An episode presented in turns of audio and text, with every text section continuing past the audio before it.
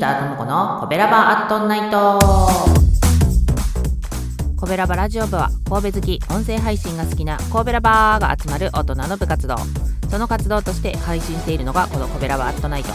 担当パーソナリティごとにさまざまな切り口で神戸の魅力を発信しています。ということで火曜日は私ギーターともこが神戸インク物語から神戸を語ってまいります。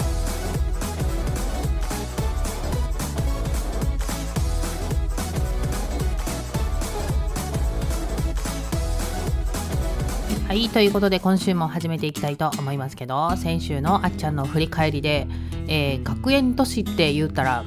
神戸の人はわかるけど他のところの人はどういうイメージなんやろかみたいなことをね言うてましたけどあの関東の人がね一番に思いつくんはやっぱり筑波の学園都市なんじゃないでしょうか。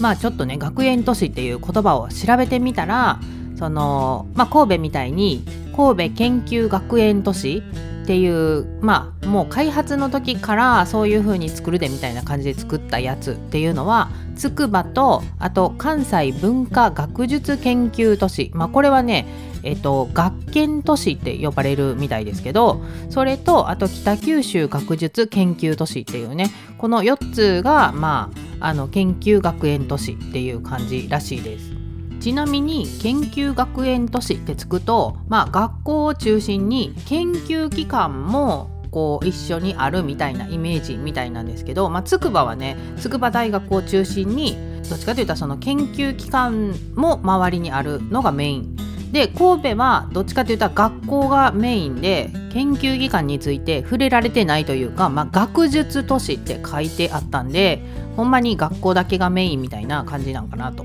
思います。で、まあ、あとね他に学園都市っていう名前を掲げるとこっていうので出てきてたのではあって思ったのは私はね八王子でしたね八王子学園都市ってまああのね東京に住んでた時に聞いたわけじゃないけどえー、工学院大学を皮切りに帝京大学創価大学中央大学法政大学東京薬科大学東京都立大学などの大学キャンパスが広大な土地を求めて都心から移転してきてできたみたいなところで、まあ、私はね工学院大学も受けてたし、えー、中央大学も受けに行ったしみたいな 感じであの確かにねあの辺は大学ばっかりやから、まあ、八王子学園都市なるほどねみたいな。で全国で見て他にね学園都市として挙げられてたのが愛の里札幌ニュータウンっていうね札幌市北区にある学園都市。あとはもう一個もう一個っていうかな東京ですね。国立小平大泉学園都市。でここは企業が高等教育機関を要する郊外高級住宅地をコンセプトに開発したということで、まあえー、国立市小平市で大泉学園は、まあ、練馬区ですよね。で確かにね大泉学園って駅の名前にあるぐらいですからねなんかまあ学園都市そうなんやって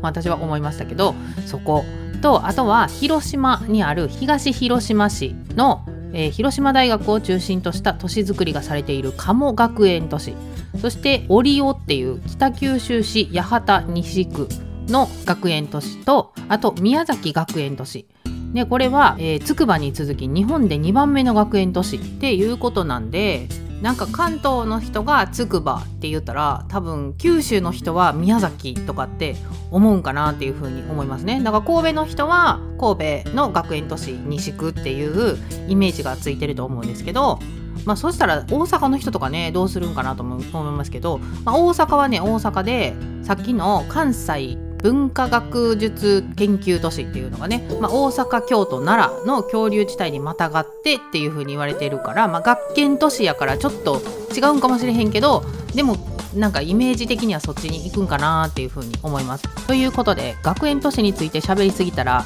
今週の尺がなくなったということで今日はこの辺にしておいて来週こそ神戸インク物語第22週新海地ゴールドでお届けしたいと思います。明日はお兄さんの美味しい美味しいグルメ配信だよそちらも聞いてね。また来週。この番組は褒める文化を推進するトロフィーの毛利マークの提供でお送りしました。